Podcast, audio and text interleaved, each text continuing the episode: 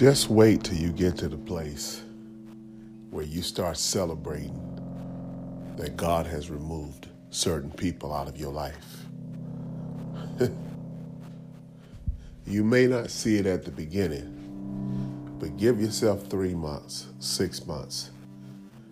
You're going to find a new level of rejoicing when you see how and why God removed certain people from your life. So this morning I put a quote up on the Instagram page, January 1st. It's about 5:30 in the morning. Yes, I've been up since 4 a.m. celebrating New Year's Day. Celebrating New Year's Day by consecration and studying of the Word of God. That's my celebration. But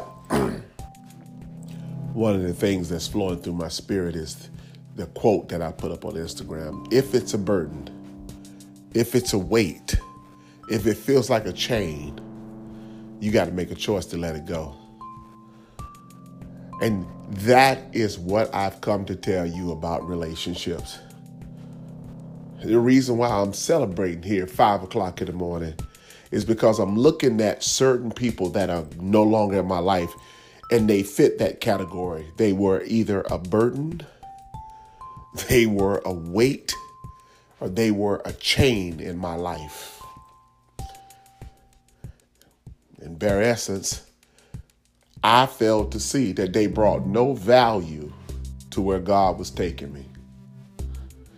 They were dead weight, just sitting there being dead weight and bringing absolutely no value to where God is taking me. And I was too stupid to remove them myself, so God had to remove them for me. This message is only for that one person who woke up this morning and they realized that God has personally removed people from your life who bring absolutely no value to your purpose in life.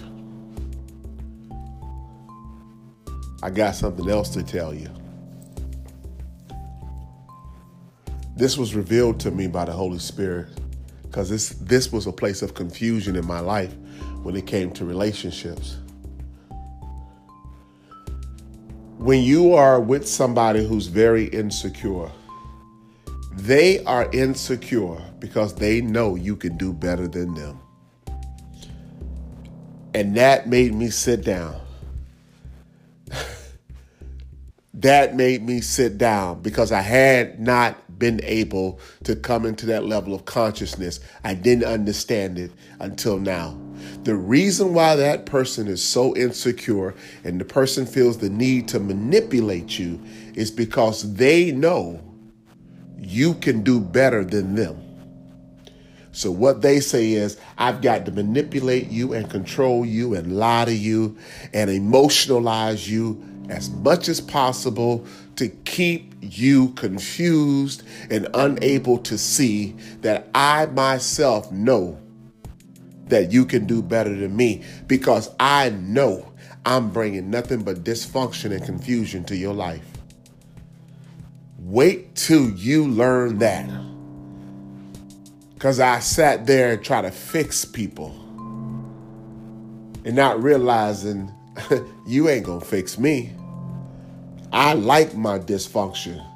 And you just better be glad that I'm here and that you get to have sex with me because I'm worthy in that aptitude but I'm hiding behind the fact that I know that God is taking you somewhere. And the bottom line is, I don't have the unction, the ambition, the calling, or the anointing. I don't even know what my purpose is. And yet, I'm going to sit here and try to stay in your life and hold you down from what God has for you because I know you can do better than me. But I'll never tell you that. And I hope that you never see it. Wait till you learn that about relationships.